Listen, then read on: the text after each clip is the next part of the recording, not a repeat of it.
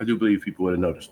People would have noticed. We did have Greg Thomas kind of warming up and getting loose in the on deck circle in case uh, in case you didn't make it back from your uh, evening nap. Well, and it wasn't like a uh, a pleasant nap. It's uh, the thing, whatever's going around.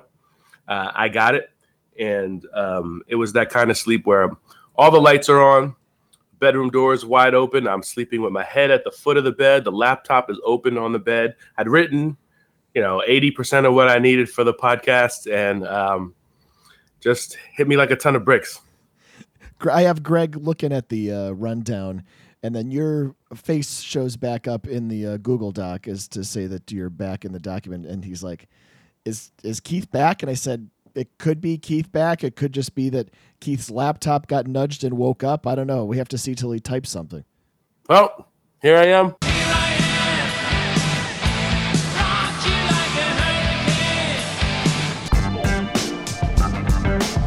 Football fans, it's now time for the D3Football.com Around the Nation podcast.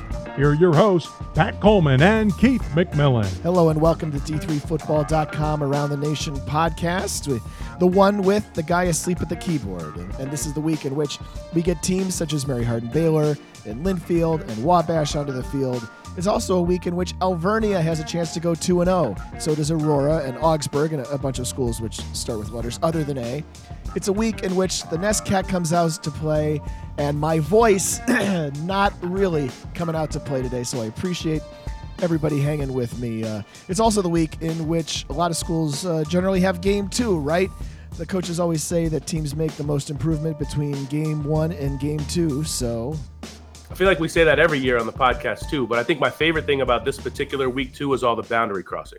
Okay, maybe that's a weird way to phrase it, but I mean, we'll find a Wisconsin team in Maryland this weekend. Wisconsin? Wisconsin. Big school.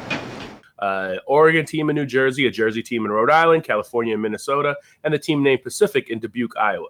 So, sure, some teams like Huntingdon and Birmingham Southern or Hampden-Sydney and Christopher Newport are staying unusually close to home, but seeing that aforementioned Wabash lineup against a WIAC team makes for interesting fodder. Can we dub week two of the Division Three season the Great Travel Bonanza? That definitely sounds like it could be a thing. It sounds just like the sort of thing that ESPN would use if it were covering the Division Three level. So thanks for joining us again. I'm Pat Coleman. And I'm Keith McMillan. And this Friday podcast is the one where we do all our previewing of the week that's upcoming in Division Three football. We thank you for tuning in. Back in just a moment. Folks, this edition of the D3Football.com Around the Nation podcast is sponsored by Gotta Have It, the fan foams that you could purchase for your wall at home, your office, your workshop. I don't know. You could maybe stick them in the rear window of your car. I don't know about that, but you know, this is the uh, item that we've talked about on previous podcasts. It's this uh, foam, uh, layered foam construction Keith with five Division three schools: Mount Union, Johns Hopkins, East Texas Baptist, Mary Hardin Baylor, UW Whitewater. Pretty cool stuff here. Yeah, and I think uh, we should try to get some other or more uh, Division three schools interested. It's essentially, I didn't want to use this other brand name last week. It's essentially like a fathead, but it's three dimensional, and so it, it, if you stick it on your wall or, or a cubicle at work, it gives you a little bit more. Um, I don't know what's the word dimensionality. yeah, sure. It gives you a little more dimensionality to your to your logo. Yeah, absolutely. Yeah, we can definitely get more schools involved. And I have to say that the guys at uh, at uh, Gotta Have It heard your questions about where to go to actually purchase one, and now you can find the info on their website. Go to gottahaveitfanfoams.com. You can get a look at uh, the ones that are available. I mentioned the five Division Three ones. If you're a fan of uh, one of the nation's service academies, all right, the Division One ones, but you know those those count very much. Uh, you can see those on there as well. And if you have uh, feedback or ideas for schools to add, now there's contact info on there so that you can get your school involved in this as well, and uh, you can uh, you know try to pick out one for Misericordia or Crown. And I'm picking the random schools I can from various parts of the country. So go to the website, go to gottahaveitfanfoams.com, and we thank them for supporting the D3Football.com Around the Nation podcast. Keith, obviously, a lot of games to get to this week, and we're going to talk about a bunch of them. But some other news that happened during the course of the week is that uh, Wash U head coach Larry Kindbom, longtime head coach of the Bears, uh, former podcast guest, longtime friend of D3Football.com, announced that he's going to retire at the end of the year. And this is uh, 36 seasons for him. He's got 213 career career wins, 593 winning percentage uh, with five seasons at Kenyon and then uh, at Wash U since 1989. Again, definitely one of the uh, one of the stalwarts of Division Three, and he's right in that group at uh, at 213 wins. Um, to where if Wash U has a pretty nice season, he can uh, he can pass or or be right there with some other pretty huge D3 names, some active, some not. Uh, Rich Lackner at Carnegie Mellon is is at 216. Steve Johnson of Bethel 218, and uh, he's just a little bit ahead of Jim Butterfield and the uh, the longtime Ithaca coach Peter Mazzaferro, Bridgewater State longtime Norm uh, Esch Ish is still active. Uh, he's at 208, and um, there are a couple other names uh, that. Um, Coach Kindbom will, will retire with around the same number of career victories as, including uh, Jim Margraff and Mike Dress. Pronunciation 101. Buena Vista. Monon Belt. Buena Vista. Gallardi. German Aerial. Gably. Normesh. You know, you know how to pronounce Normesh's name. Norm Esch. Esch. I like, uh, for some reason, I'd say Ish. Yeah, I mean that's know. that's how it's spelled. I was gonna. Well, now I have to. I'm gonna mention his name later because, um, well, you know, they're playing a pretty prominent game. Uh, but yeah, so um, Kindbom has been there for for obviously as long as you mentioned. Has kind of shepherded this program through you know the years in the UAA in which you know they were in a conference that did not have enough teams to uh, get an automatic bid, and certainly not enough to fill out a schedule. Just uh, three other teams that they could play over the course of a of a, of a conference season. Then uh, a year as an independent, and now uh, in their second, third, I don't even remember now. Uh, uh, you know, multiple years in the CCIW, and very much in contention for that conference title last year. Yeah, I think that's what's interesting about that that conference move is we've seen, you know, we've we've done this enough times or enough years now, Pat, to see teams uh, make a conference jump to try to fit fix a schedule, and then they realize, oh man, this is not a good fit. You know, we were eight and two in this old conference. Now we're two and eight in this new conference. And Wash U, I think, has raised its level of play as it's moved into more difficult uh, conference, and I think that's uh, pretty impressive. Very impressive to be competitive in the CCIW because that is one of the uh, top conferences in Division three football over the past twenty years. Another item of news, just to note, uh, Coast Guard and Nichols uh, on Friday night has been moved up to 5 p.m. due to concerns surrounding Eastern equine encephalitis, a rare but serious disease caused by a uh, virus that's transmitted by mosquitoes. Keith, I apparently have not been paying attention. Is this a thing on the East Coast right now? I would not say that, um, but it is uh, an opportunity to to learn a little bit more about something that could affect you. Uh, this is your science moment on the D3 podcast. Yep. So keep an eye out that on that. If you don't know how to spell encephalitis, it's just like it sounds. We had some interesting feature stories on the site this week, Keith. Uh, I was very um, just kind of taken by the story about Tanner Fernung. He's the offensive lineman at Manchester who is a street artist. We had gotten a a tip off about this story back in August when we were collecting information for preseason and for kickoff. And I like uh, reading, I like reading what the schools send. You know, we ask them if they have any feature ideas uh, about their team or teams in their conference. And this was like the top of the list for me. It's like, I got this. I just set it aside, put it on a post it on my desk because I want to assign that as soon as the season starts.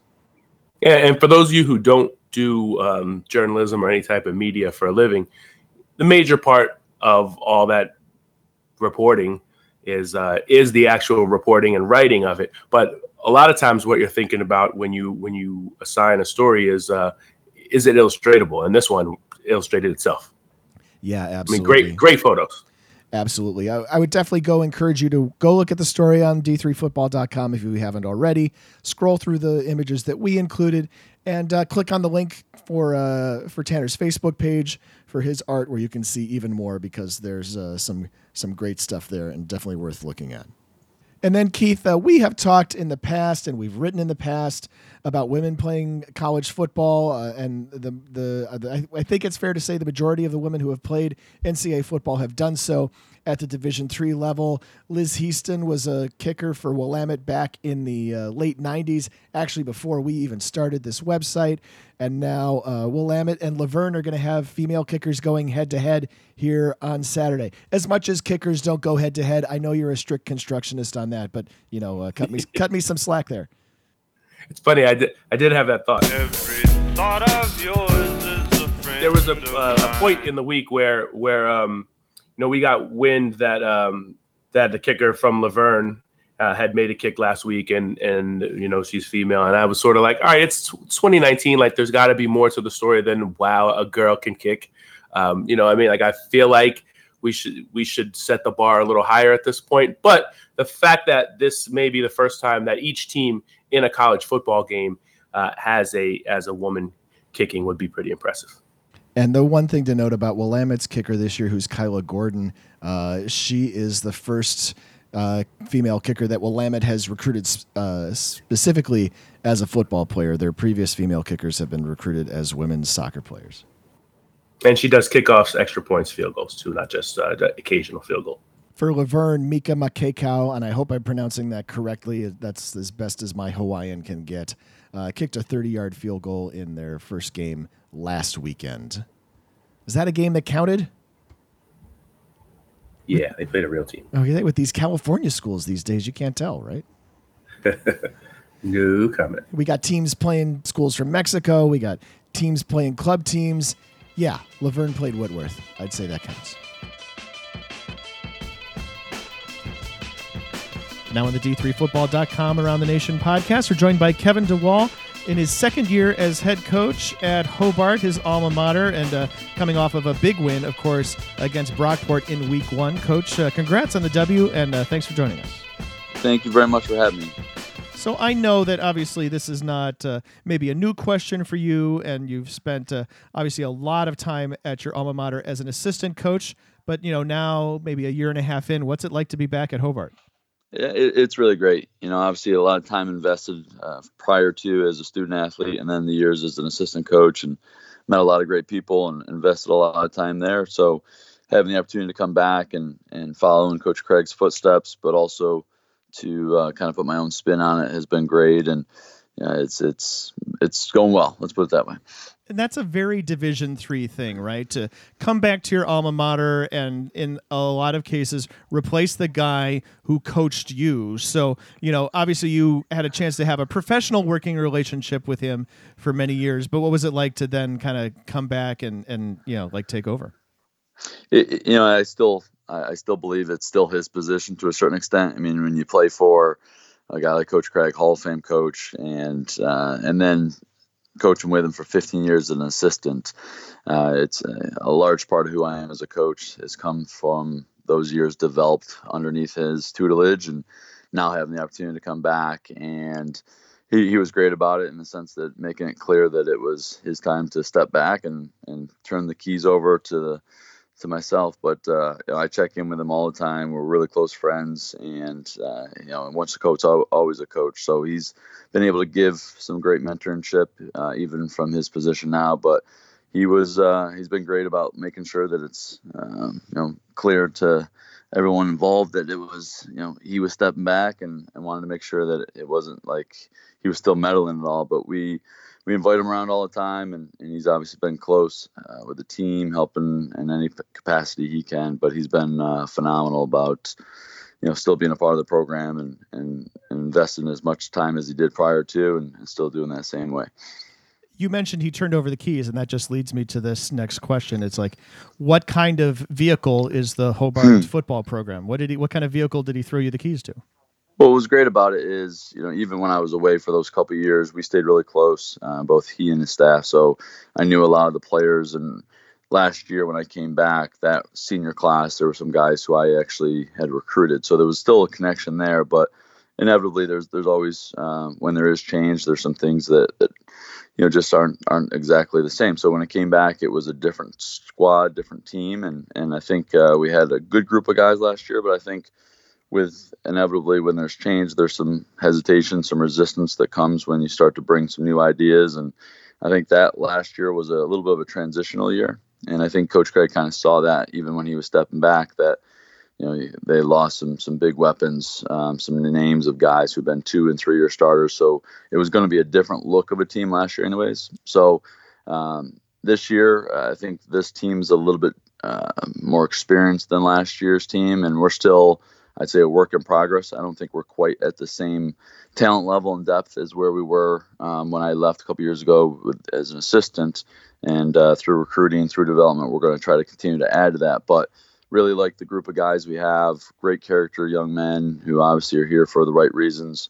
You know, true student athletes of the game. And uh, I think last year's squad, you know we lost a couple close games that maybe could have changed the outcome of the overall record, but more more importantly, they're the right guys, and, and I think this year's group is is trying to hopefully see if we can take it one step forward and keep the ship going in the right direction.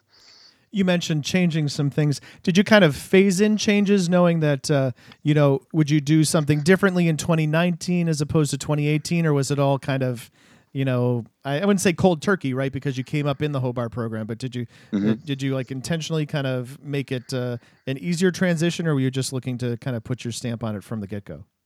Yeah, I think uh, inevitably I tried to have as much uh, as a seamless transition as possible from Coach Cragg myself, and although we were similar in mindset and, and aligned a lot of our thinking, just natural personalities and coaching decisions, there was going to be some uh, intricacies that were going to be different between the two of us. And I think that kind of came out last year. And, you know, I think we were going to be a little bit of a team of re- rebuilding last year, regardless if Coach Cragg was the head coach or if I was the head coach. So I think that transition was going to happen regardless. And it, it did. There was a, you know, you, you replace a, a guy like Shane Sweeney at quarterback and Brandon Shedd and some of the weapons that they had on offense that were like three and four year players. A lot of those guys who had, you know, coached and recruited all the way through. Mm-hmm. Well, last year we had a lot of new faces step up, and you know I think inevitably with youth there's going to be some some growing pains that happen. So I think that was going to happen regardless. But I'd like to think that uh, you know the the standards, the, the the morals, and everything that we're trying to hold these guys to, that that's not going to be much different. You know, the, the high expectations we have for our guys on and off the field, I think was consistent with Coach Cragg, and we're just going to try to continue to raise that bar. And I think that if you take away you know some youth some injuries which obviously can can botch up any anyone's plans to have a great season. I think that kind of came into play last year. So this year's team uh, i don't think it was necessarily uh, a lot of wholesale changes. There were things that we were doing last year but you know maybe you know obviously it's still early in, in, in this year's team yet so we're still developing as we go. But i'd like to think that we're trying to just continue the the Hobart process that we kind of put in place last year, and, and hopefully we're a little bit more efficient at it. It would be hard to have a bigger turnaround in terms of week one results from 2018 to 2019 as you guys did, right? Lost to Brockport last year by a score which maybe I won't even name, and then uh, this year beating them by the score of, of 33 to 7. Sure. And, and I think and anyone that's ever been a part of the game understands some games, you know, the score doesn't always indicate exactly how it was played out. Last year's squad, we took a very young, uh, I would almost say like an infant type Hobart team, uh, and went in and played on the road against a team that was bringing back a ton of experience from, uh, you know, the year prior when they were a Final Four team. So I think Brockport was still a very good team this year, and we we obviously capitalized on some things that last year those those bounces and those plays went in their direction. So um, sometimes you know I take a step back. You know, usually the score is never as good or never as bad as as it looks sometimes, and we you know, you take away that game, which we grew up a lot from last year.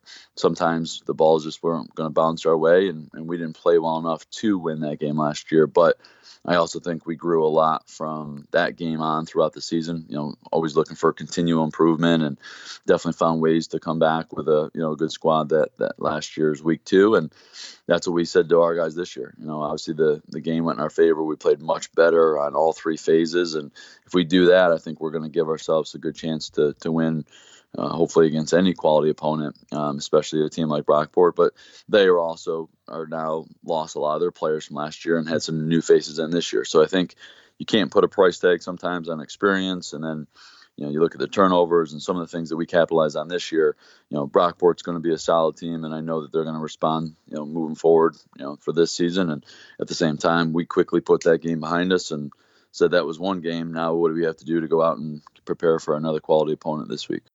You mentioned how difficult it is to replace a quarterback like Sweeney, and you now have uh, Hoffman in a second year as starting quarterback. What are the sort of things that a that you've seen out of him so far that he might have improved upon, and what else do you want to see out of him here in 2019?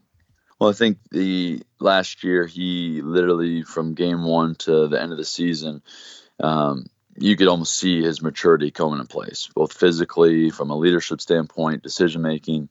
Um, so I think that's a position that um, even if someone's you know feeling like they're ready to go, sometimes you need to go and just gain that experience and learn how to respond to a, bad throw or a bad read. And you know when things are going really well, not to ride that is the same as if things aren't going well. And you know he had some uh, injuries last year that actually David Cruson, our backup, was able to get some quality experience as well. So I mean we were fortunate even in a year where you know things didn't always go our way that we had two quarterbacks that were ready to go and, and each of them progressed as we've gone through the spring through the summer workouts and then through our preseason camp this year you know it, it gave us now in our opinion two quarterbacks that at any time can go in and, and hopefully be more poised with their decision making and, and kind of carry that momentum when things are going well and i think that showed a little bit on saturday even though you know i'm sure ryan wants some of those throws back you could just tell he was playing with a little bit more of a confidence than he would have, you know, a year ago in that position. And Brockport has to want some of those throws back as well. What yes. how'd you how'd you feel about how your defense did on Saturday? Uh, I was really really excited, and you know that's uh, Coach Backus and our staff. They did a great job uh, going in, and you know as your your week one opponent gives you a lot of time to prepare because you know in the back of our mind we had the you know the sour taste of how it turned out last year, and, and knowing that they were going to have some you know very talented on offense still, but some different faces needed to step up. I thought that this year's defense had guys and and, and some more of the right positions last year because of some injuries. We had to move some guys around and a lack of depth with some youth mixed in.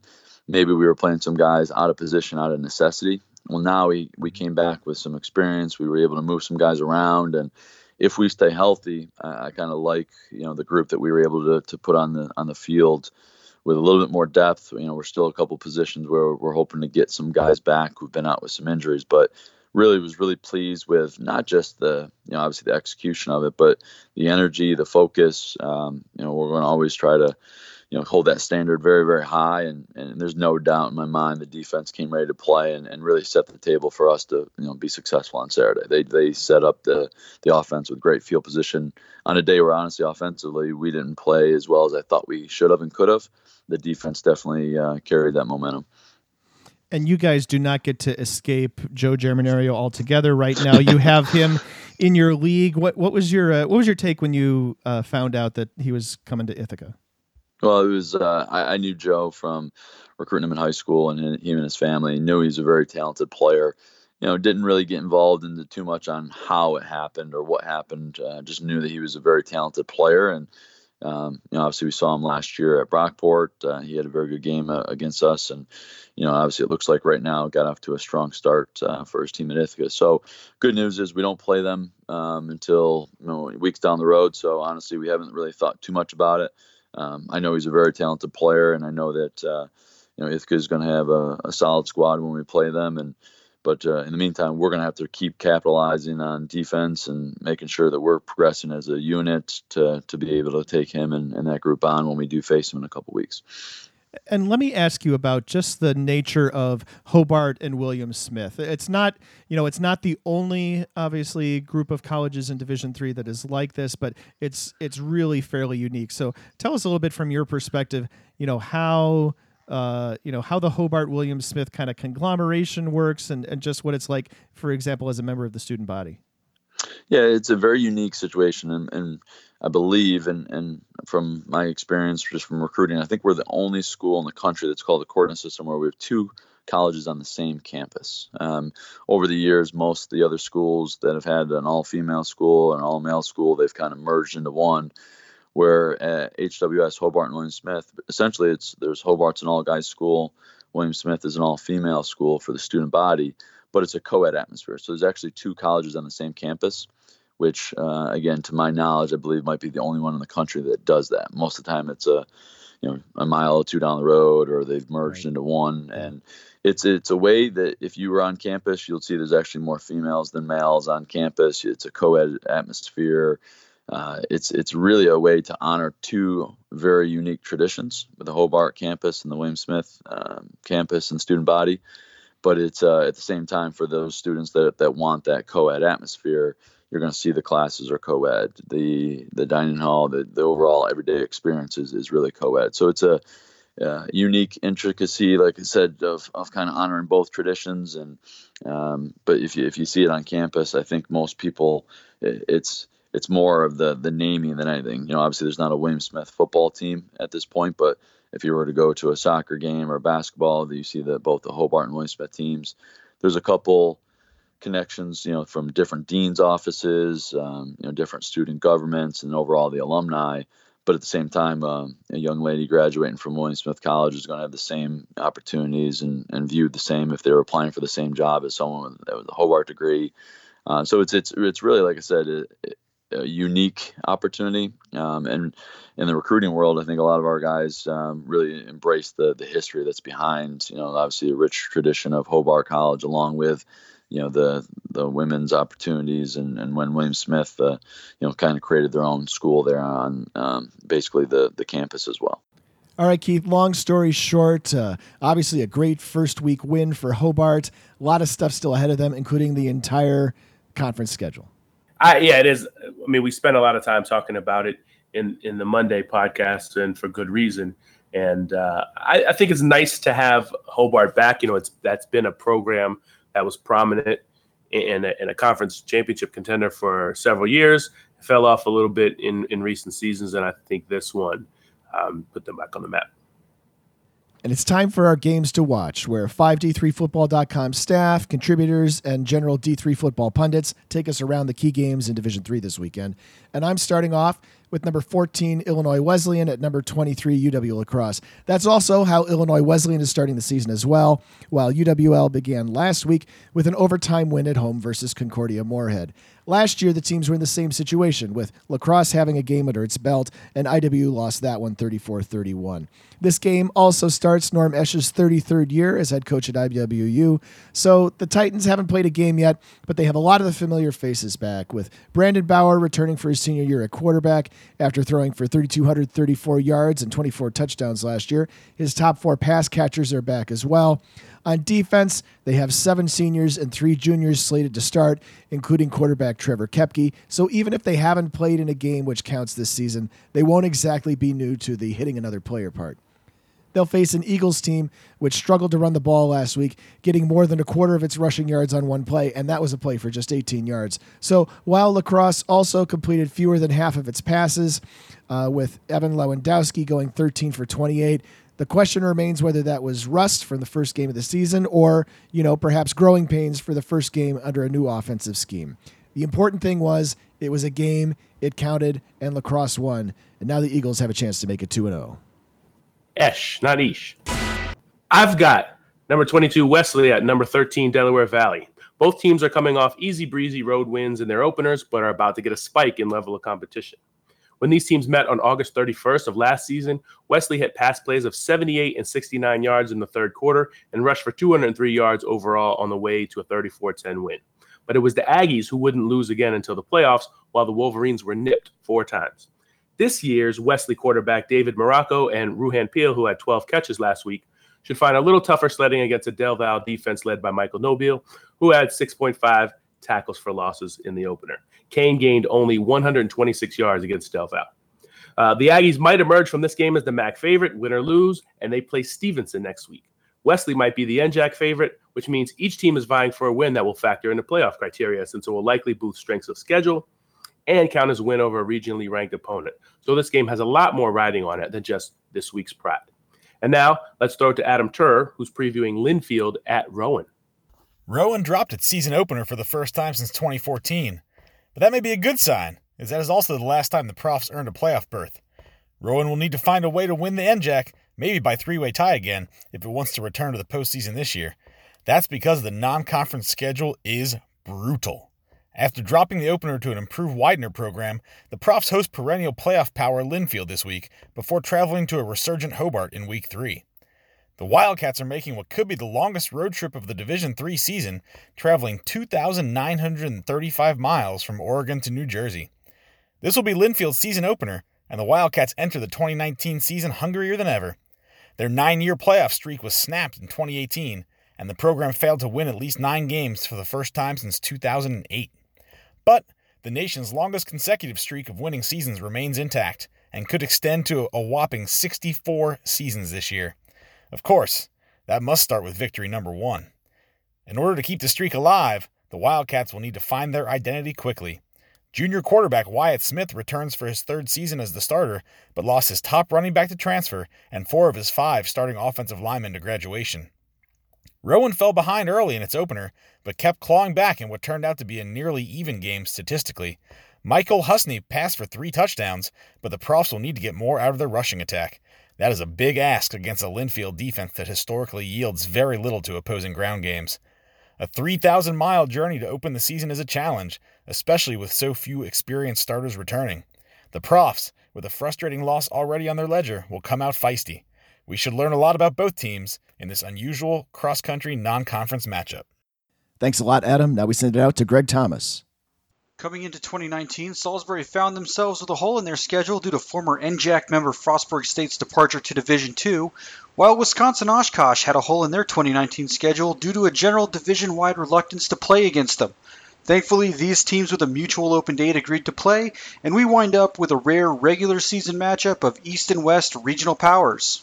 Both teams entered the game off week one wins. However, those wins came in very different fashion. Salisbury scored early and often while overwhelming Albright, while the Titans survived a Carthage two point attempt late in the fourth quarter to eke out their win.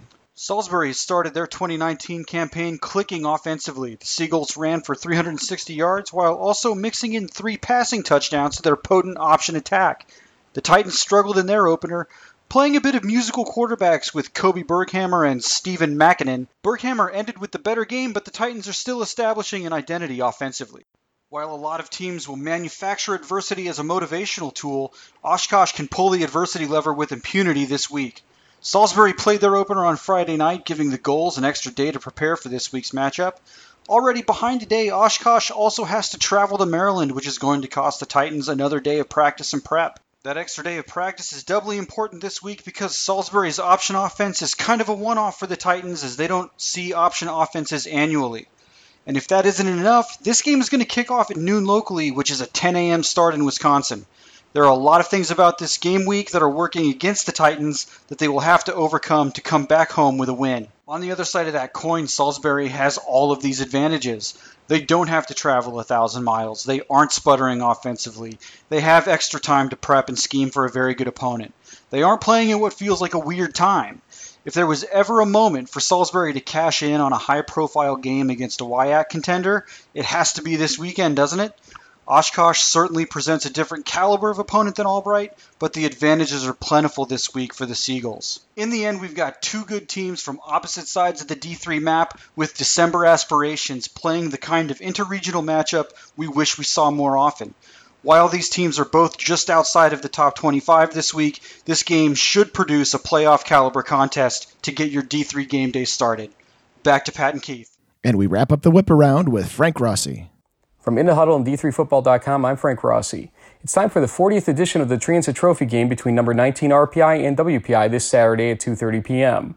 In what is a true sign of engineering schools, the trophy is a transit theodolite, a device that replaced the railroad compass for many railroad engineers. Okay, enough about that. While RPI owns a 26 12 and 1 record against WPI in the trophy series, WPI seniors remember their team's last victory in 2016 when WPI beat RPI 19 7. WPI has not been able to muster more than 14 points in each of the two subsequent games in the series. What makes this year's game a little different is that WPI is fielding its largest ever senior class with 35 seniors suiting up for the team this season. That large class has plenty of talent like senior running backs Sean McAllen and Connor Field, who combined for 237 yards of offense and three touchdowns last Friday night in WPI's 51 0 victory against crosstown rival Worcester State. RPI had a decisive victory in week one against Allegheny 52 to 14, but they only outgained Allegheny 502 to 404 yards. The real difference maker was that the RPI defense forced the loss of four fumbles during the game, with one being returned 100 yards for a touchdown late in the game by RPI's Ryan Skivington. RPI junior quarterback George Marinopoulos has playoff experience for the last two years, and he played well Saturday, accounting for three touchdowns, including one on the ground.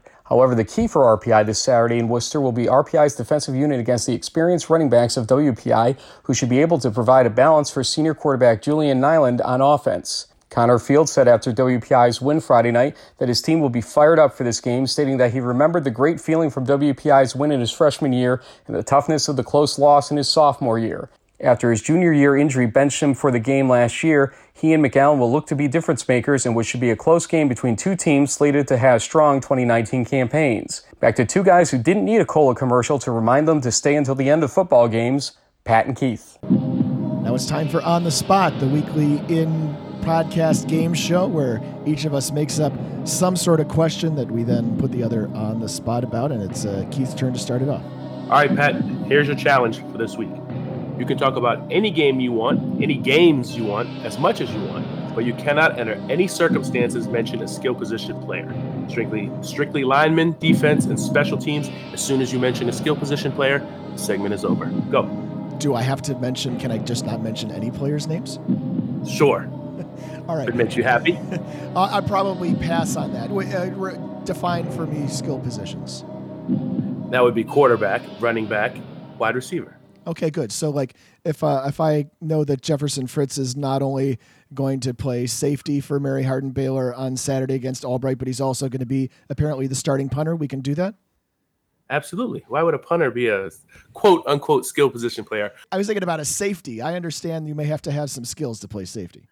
Well, I was going to say as we as you get pushback from everyone, so every position is a skilled position, and that's true.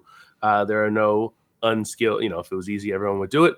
Coaching cliche number three thousand four hundred and twenty. I don't know if I can stall for you anymore. Maryland Baylor is a good place to start because there are a lot of a lot of uh, topics to talk about besides skill positions. But you'd be remiss to not mention what's happening under center in that game. So maybe you don't want to start there. I, I can't talk uh, about any of those players uh, who are uh, potential um, quarterbacks in that game or players who are apparently injured running backs who are not going to play in that game. Uh, this is another one of those games where, uh, of course, Albright has a game under its belt and Mary Hardin Baylor doesn't. That didn't seem to matter much last year as Mary Hardin Baylor won that game 91 to nothing. I'm kind of scrolling through my. Um, preseason All America team here just to find names of uh, of linemen. I hope that's okay. well, uh, also you you uh, robbed Albright of their one touchdown in that game last season. I believe it was 91-7. Was it really? Oh man, yeah. I feel uh, I feel bad. My apologies to uh, to the Lions. What uh, what fun that was. Um, I'm gonna skip around and uh, does tight end count?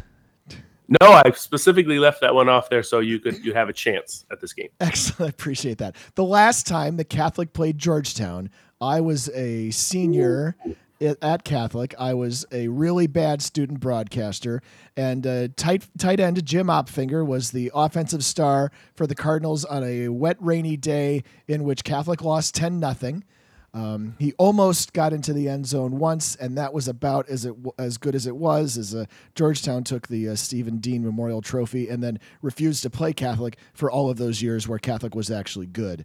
So um, I think that Georgetown is going to luck out once again this year because, uh, from the looks of things, as it was last Saturday, right? Yeah, Catholic uh, lost to Kenyon in a very tight one.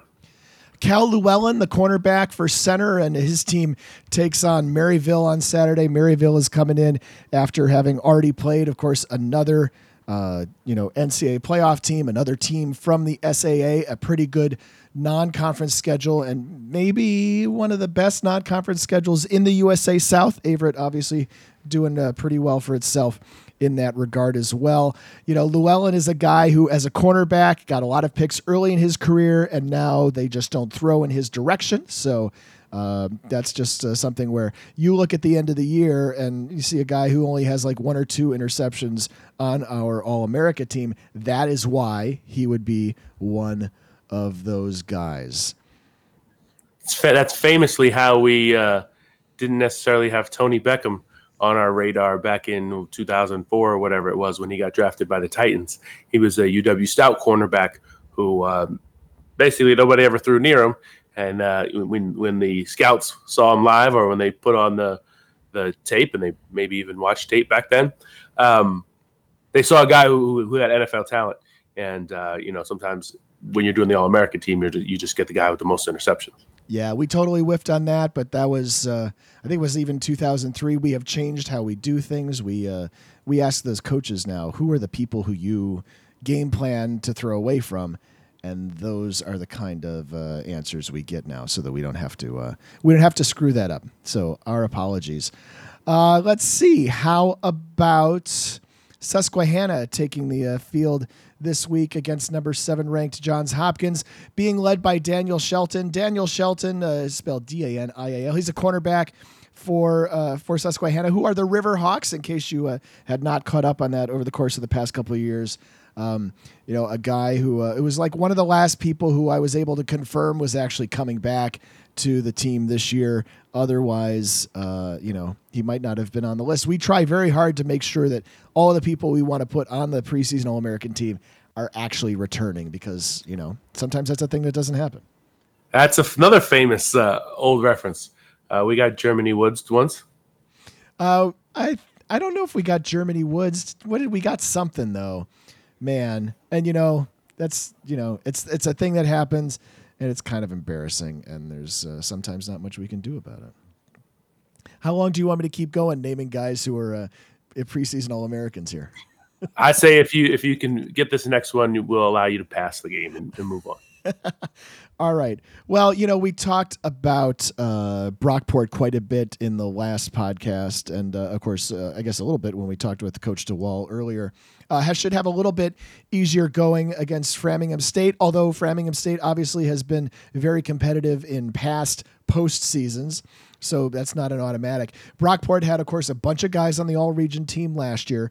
Uh, they had nine. They have just one of them back, but that one is Alex West. He's a, a soft, a senior linebacker. You remember how big and how good that Brockport defense was last year. Obviously, they didn't do quite as well in terms of on the scoreboard this past Saturday, but uh, you know uh, that was in no sh- uh, small part due to all the interceptions that uh, the Brockport uh, offense threw, five of them to be exact. In the grand scheme of things, Brockport only gave up 191 yards of total offense, and Kevin DeWall talked earlier about the uh, you know some of the frustrations that his offense saw. So even in a game in which you lose 33 to seven, that doesn't mean that your defense played poorly. Who who threw those interceptions, Pat? Who threw those interceptions? Well, Jason Helwig. Oh, oh no. game over! Game over! In the middle of the sentence, I realized, hey, wait a minute. Uh, but you asked a direct question, counselor. All right. Well, uh, that buzzer is really loud. Wow. I'm uh, also happy that we've got we're able to get a few uh, linemen, defensive, and special teams players in this podcast. hey, that's uh, that's important, and it is never our intent to not do so.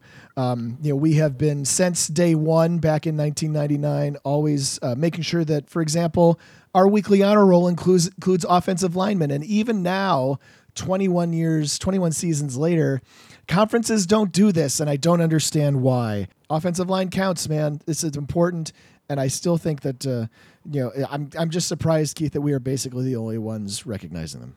On, you're talking about on a week to week basis on our, uh, for example, on our uh, on our weekly honor roll, the D3Football.com team of the week. Yeah.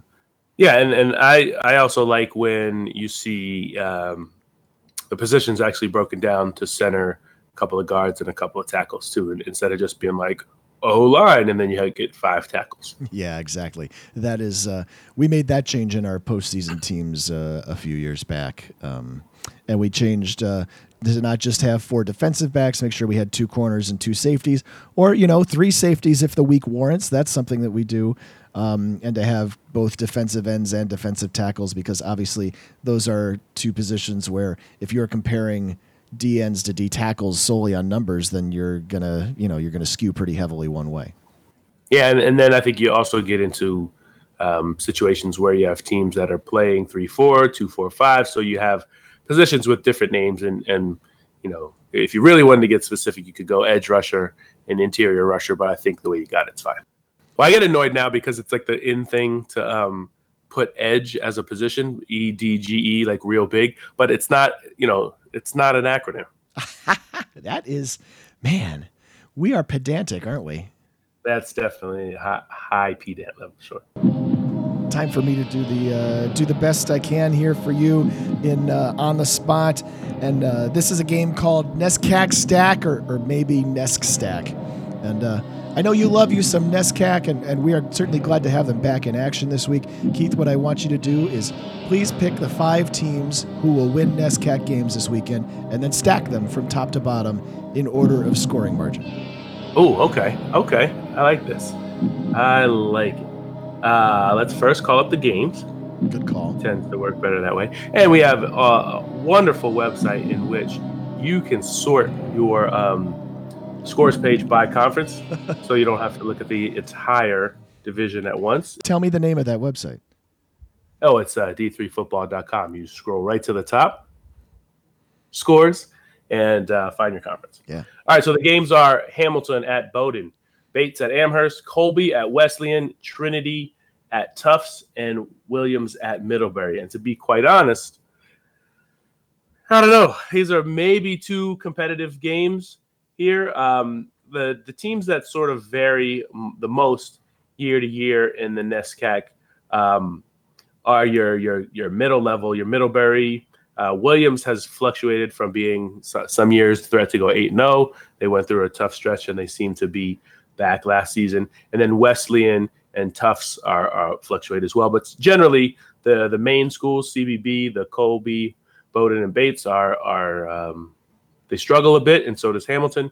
Amherst and Trinity almost always at the top of the conference. So if you look at these matchups, it would be easy to just say, just I'm just going to pick the the best ones. Um, they have to go in order of mar- margin of victory. So the biggest first or yeah. tightest game first. Yeah, biggest margin first, I would say. So biggest margin first is going to be Amherst and Bates. Uh, we'll take Amherst in that one, and um, yeah, no no explanation needed. They're generally top of the conference. Uh, they have, have, that innovative offense that's predicated on getting plays off uh, very quickly, and they recruit well. One of your one of your best known schools in uh, in Division three for its academics. Second margin, I think I think I like Wesleyan uh, this year. And uh, even though Colby uh, sometimes is is pretty good, I think we'll take Wesleyan for the second margin. Um, now I'm, I'm, stuck between Hamilton and Bowdoin and Williams Middlebury on the uh, on the second margin of victory, mostly because I think those two games are uh, are actually toss ups. So um, and I like Trinity and Tufts being the closest one, even though I'd, I'd take Trinity to win there. Um, let's take Williams and Middlebury for the uh, the third margin of Victor Hamilton and Bowdoin. Say that one will be pretty close. Uh, we'll get we'll talk about that one briefly later in the pod. And Trinity and Tufts the closest of the five games. All right. So if you're keeping score at home, if you want to keep score at home, that's great. Uh, we will keep score for you as well. But uh, Amherst one, Wesleyan two, Williams three, four is Middlebury, and five is Trinity, Connecticut over Tufts. Thanks for playing Nescac Stack. And like I said, we will keep track of it every week. If we're going to make a prediction, we're going to call ourselves out on it. And on Spot Check, we look at last week's on the spot results. I asked Keith to pick three teams to win where the school shares the same name as a former U.S. president or where a, a former president is an alum of the school. Keith picked Franklin and Marshall for Franklin Pierce. Uh, I picked St. John's, uh, not named after John F. Kennedy, but they have the same name. And uh, George Fox for George Washington. And uh, F&M won. St. John's won uh, fairly famously over UW Stout in a narrow game, but George Fox lost to Redlands 35 19.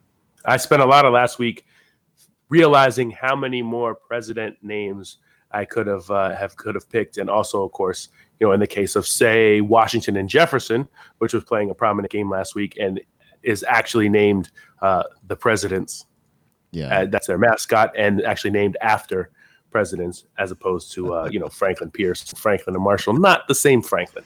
No, um, but uh, you could have very easily picked Washington and Lee to beat Dickinson, and that was a surprise that that didn't happen. Yeah, we well we talked a little bit about that uh, in in the pod. So um, you know that that Dickinson has had these really rough openers, and uh, and uh, not so much on Saturday against W&L. Now, Pat, you were asked to pick a quarterback we haven't talked about who would make an impact in Week One. Pat, you picked Ripon quarterback Cormac Madigan, and that didn't quite work out. The sophomore was nine for 23 passing for 63 yards and two touchdowns, which was probably not a positive impact. The ground game is more his style, but he only had 32 yards and seven carries, and not much surprise then that Ripon lost to Augsburg 36 26. Yep. So every time we do a uh, on the spot, we will do a spot check, and you can hear it right here on this podcast. That sounds like a roulette wheel to me. And the roulette wheel lands on the number 96. And we have Carnegie Mellon versus Geneva, a game that is a uh, that's a President's Athletic Conference uh, game, right? We got to spin out a uh, preview of this game and then come up with a rivalry trophy. So uh, the first thing I know off the top of my head for uh, Geneva is, of course, uh, they had a All-American running back last year that is graduated. This is a team that loves to run the ball, run the ball, run the ball. They're an option team, and so uh, that's going to be a, a, change of pace, obviously, for them this season under a new quarterback. I don't know a ton about Carnegie Mellon this year, other than the fact that they uh, had a slow start and then came back to beat MIT last week. Yeah, well, I actually was impressed that we had already mentioned Rich Lackner once in this podcast. Um, Carnegie Mellon uh, generally likes to run the ball as well, so you get um, you may get one of those super fast two or two and a half hour games. Um, not like that one season where they changed the rules and the clock kept running and all the games were two hours and twenty minutes. That was weird. Um, but he could get a pretty fast one here. Geneva ran for 282 yards last week in a 41-27 loss to Mount St. Joseph. Mount St. Joseph won that game by rushing for only 14 yards, so they had the uh, the passing game going, and they were able to throw for 385 and a key touchdown with three minutes of 14 seconds left in that game when Geneva had cut it to a seven point game. So that's actually for for an opener for Geneva, which was an NAI powerhouse when it came over to to D3 and the pack and and sort of because we had seen NAI NAIA powers in the Northwest um, specifically your Linfield and your Pacific Lutheran, seeing teams like that come over and immediately uh, have that sort of success. I kind of thought it might happen in the case of Geneva and uh, in the case of Westminster, Pennsylvania. It really hasn't happened in either of those cases. Those teams have been middle of the road pack teams. Carnegie Mellon, you mentioned uh, week one, a 24 7 winner at MIT. Definitely super high average uh, SAT score for football players in that one. and also, uh, Carnegie Mellon um, scoring three times in the third quarter to pull away there. Just uh, 12 first downs. Didn't really have a great game uh, offensively, 275 yards of total offense, and uh, about evenly split between passing and rushing. So they uh, have some room to improve this week. And I think when you look at the pack after after your, uh, you know, Thomas More is no longer a member.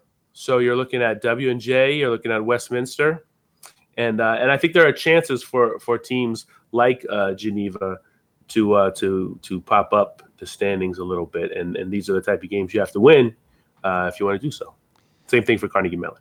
The only other thing I have to add is that uh, last year this game uh, took place at Carnegie Mellon. It was scheduled to take place on October 27th. That was the day of the Tree of Life shooting in Pittsburgh and in kind of generally that same neighborhood. So it was uh, it was postponed. They weren't able to play it until week 12. They were able to make up that game. Um, I'm also looking at these schools. Uh, 42 miles apart, but you have to take both I 79 and 279 and 76 to get there. I'm just thinking about our our uh, rivalry trophy. I don't have a good name for it. Yeah, I didn't have a great one for this one either. Uh, the uh, so the random Pennsylvania School Bowl, the Carnegie Mellon Geneva. I don't want to say anything insulting to the academics of Geneva, but Carnegie Mellon is one of the great, really one of the great institutions in uh, in our country. They've they also have a great um, one of the surrounded by buildings fields, yeah. um, which is uh, I don't know if you'd have to be a long time podcast listener to uh, to appreciate this as much as Pat and I do, but um, we found over the years that there are sort of you know handful of, of field types, and a lot of the fields are stuck at the at the end of campus near the train tracks or near cemeteries. And as Pat and I would go to these new fields, we would sort of put them in these categories. And Carnegie Mellon has a great um, has a great uh, surrounded by buildings field. How about the let's see the Tartan Golden Tornado? Right, you're playing. You got the ta- Tartans versus the Go- Golden Tornadoes. There's got to be something Yeah. in there. Let me let me take that and run with that for a second. So, how about the Golden Tartans? Uh, is uh, I'm taking spinning off of that, and I'm thinking of my Greek mythology, and I'm the worst Greek mythology person in this family. But uh, there's something about uh, Jason and the Argonauts and the Golden Fleece, right? So maybe there's a uh, I don't know if a um, a Golden Fleece cup or Argo cup or something like that. Is that too I like the deep? go- the go the golden kilt. There you go. Right, a tartan is a kilt. yeah, yeah, we'll go Yeah, with the that. golden kilt trophy. All right. Well, we Well, that just seems like it would be kind of heavy to wear. it probably would be, uh, but we definitely swatched our way through that one, so that's good. Yeah, start the one-liners off with a one-liner. I rattle off the schools or the games, and then uh, I look for uh, Keith to respond in, you know, like one-liner less, more or less. Trinity, Texas, at Hardin Simmons. Yeah, the Tigers have Berry and Centre after this game, and they could fall to one and three by losing Hardin Simmons, and then the next two games, and they'd still be a fringe top twenty-five team potentially. Widener at Lycoming. In our annual acknowledgement of the game that started it all, Lyco is coming off a respectable 38-26 loss to Susquehanna, and Widener's coming in off a 38-28 win at Rowan. UWW at Concordia Moorhead. Yeah, the Cobbers might seem insane for opening up with the top two programs in the top conference in the country, but if your conference is pretty darn good as well, and the path to the playoffs includes games against St. Thomas, Bethel, and St. John's, I understand their logic. Millsaps at Westminster of Missouri. Millsap's quarterback Amron Jeffrey must be licking his chops after Westminster allowed six touchdown passes last week to Nebraska Wesleyan's Jonathan Curtis. And then Hamilton at Bowdoin. Yeah, I'm assuming this is on the list because it's the NESCAC Job Security Bowl. See how easy it was to come up with a uh, trophy for that one? There you go. Dave Murray left Alfred for Hamilton, and BJ Hammer started at Whittier, then went to Allegheny, and now has completed a full cross country move by taking the job at Bowdoin. Those two teams face off this week. If you follow us on the website, uh, God, I hope you do. Jeez. Uh, Quick Hits is our weekly Friday look at the upcoming set of games. We've got six people giving six answers to questions in an attempt to give you something resembling a set of opinions. I want to say, actually, right off the bat here, I am super thankful for uh, Greg Thomas, a member of our team, uh, for taking this over and shepherding Quick Hits this year. It's one less headache for me, and I certainly appreciate that. So last week, uh, we picked, uh, of course, uh, six questions. We always ask what's going to be the biggest, uh, uh, what's the biggest upset of the week in terms of a top 25 upset. And then we always ask, you know, uh, other questions as well. But last week's biggest upset, Keith definitely nailed this in terms of his pick of Hobart beating Brockport. Adam Turer hit on Aurora beating St. Norbert. Picks of RPI, Bethel, John Carroll, and Centre, not so much. Uh, we asked people to pick a bottom 25 team to win, someone at the bottom end of our preseason ranking from kickoff. A lot of people seized on the game between number 232 Alvernia and number 235 Gallaudet. A bunch of us took Gallaudet, but Keith was on it again and got Alvernia correct. Uh, Adam also got number 238 Cornell in a non upset win against lower ranked Iowa Wesleyan. But I have to give props to Greg Thomas. His pick was the best, taking number 240 Kenyon over no, number 183 Catholic. Yeah, sorry to hear that about your alma mater, Pat. Yeah, I can tell you really are. Uh, we talked about playoff teams starting off on the wrong foot in 2019, and uh, some picks were pretty clear, such as Hanover and MIT facing higher ranked teams. I took St. Norbert to lose to Aurora, so I got myself a bonus upset pick in. Greg took Denison to lose to ONU, but of course, Denison was one of the surprise teams of week one, and Ryan took W&J. That's Ryan Tipps. Haven't mentioned his name yet on this one, uh, but the President's got it done versus Wittenberg. And then we wrapped with asking which coach would have the most successful head coaching debut. Everybody picked a coach that would win, uh, including uh, Wes Beschorner at Eau Claire, Mike Baraniak at Widener, Jason Aubrey at Concordia Chicago, and Greg Chimera at Johns Hopkins. Out of those, though, bonus points to Ryan and to Greg for picking a Widener's win versus Rowan, because I think that was the least safe of those picks. Yeah, and you mentioned the, the Denison uh, upset of ONU on the Monday pod. Jack Hatem, the Denison coach, was our guest. Yeah, and if you uh, did not listen to pod number 240, go back and listen to it. That's in your feed as well. And you can see this week's quick hits on the website by noon on Friday. Keith, we're down to the pick six. Back to pass, looking in the near corner for Knapp, and it's intercepted! Zahar at the goal line, returning it to the 30. LaGrange at Berry. Berry. Uh, Hampden-Sydney at Christopher Newport. Say Christopher Newport bounces back from its uh, week one drubbing at the hands of North Central. Huntingdon at Birmingham Southern. I like Huntingdon uh, on the road. Muhlenberg at Dickinson. Uh, Dickinson was a nice winner in week one, but I'm uh, going to pick Muhlenberg. Uh, Eau Claire at St. Norbert. Boy, St. Norbert uh, losing to Aurora was one of the big uh, shockers in week one. Ah, I don't know. I don't know. Uh, I think I'm going to go Eau Claire. I, I think uh, Coach Beschorner uh, and and uh, I think the Blugolds look pretty good in Week One. St. Norbert um, struggled a little bit, and uh, the road doesn't get any easier. Well, you got one more. We got Puget Sound at Redlands. That's a tough one because both of those teams were uh, were impressive winners in Week One. Redlands over George Fox, Puget Sound over Claremont-Mudd-Scripps, which won the SCIAC last season. That game is at Redlands, and I'll take Redlands. And this was D3Football.com Around the Nation podcast, number 241, released on September 13th, 2019. Thanks for listening. Keep an eye on the rest of our coverage throughout the weekend. If you like this podcast, you know the deal, right? Please consider rating it in Apple Podcasts, uh, Google Podcasts, Spotify, or you know wherever you find this and other fine podcasts. This will help other Division Three football fans find it. You can also leave comments on this specific episode on the blog page, or you can reach us to talk more about Division Three football on Twitter using the D3FB hashtag. I'm at D3Football on Twitter, and Keith is at D3Keith. We have a message board devoted to Division 3 sports. Did you know? Join the conversation by registering the post at d3boards.com. Also, you can follow d3football.com on Facebook. The executive producer of the Around the Nation podcast is Pat Coleman. Production assistance provided by Dave McHugh. Emergency backup guest co host is Greg Thomas. Our theme music is by DJ Mentos, whom you can find at djmentos.com. And thanks to our correspondents, Adam Turer, Greg Thomas, and Frank uh, Rossi, including as well as our guest, Kevin DeWall, and Sports Information Director Ken DeBolt for their time and their assistance on this edition of our show. And of course, thanks to the creator of Around the Nation on D3Football.com and my co host, Keith McMillan. All right, we'll go take some Sudafed and go to sleep. Oh my God, Sudafed and Dayquil, or maybe, well, not NyQuil. I still have a, a, couple of hours of editing to go. Anything that's just going to blast all this gunk out of my throat. I, it's not like it's not like the good stuff where I'm going to be all Barry White all of a sudden and do all the good voiceover work for the year. This is just crap. Well, it is that time of year for uh, for you, for me, and for everyone else. Indeed. So everybody, hey, stay safe out there, stay healthy, and stay awake, and share the good news of Division Three football there'll be a time to uh, to look at all this stuff and to reflect. But now's not the time.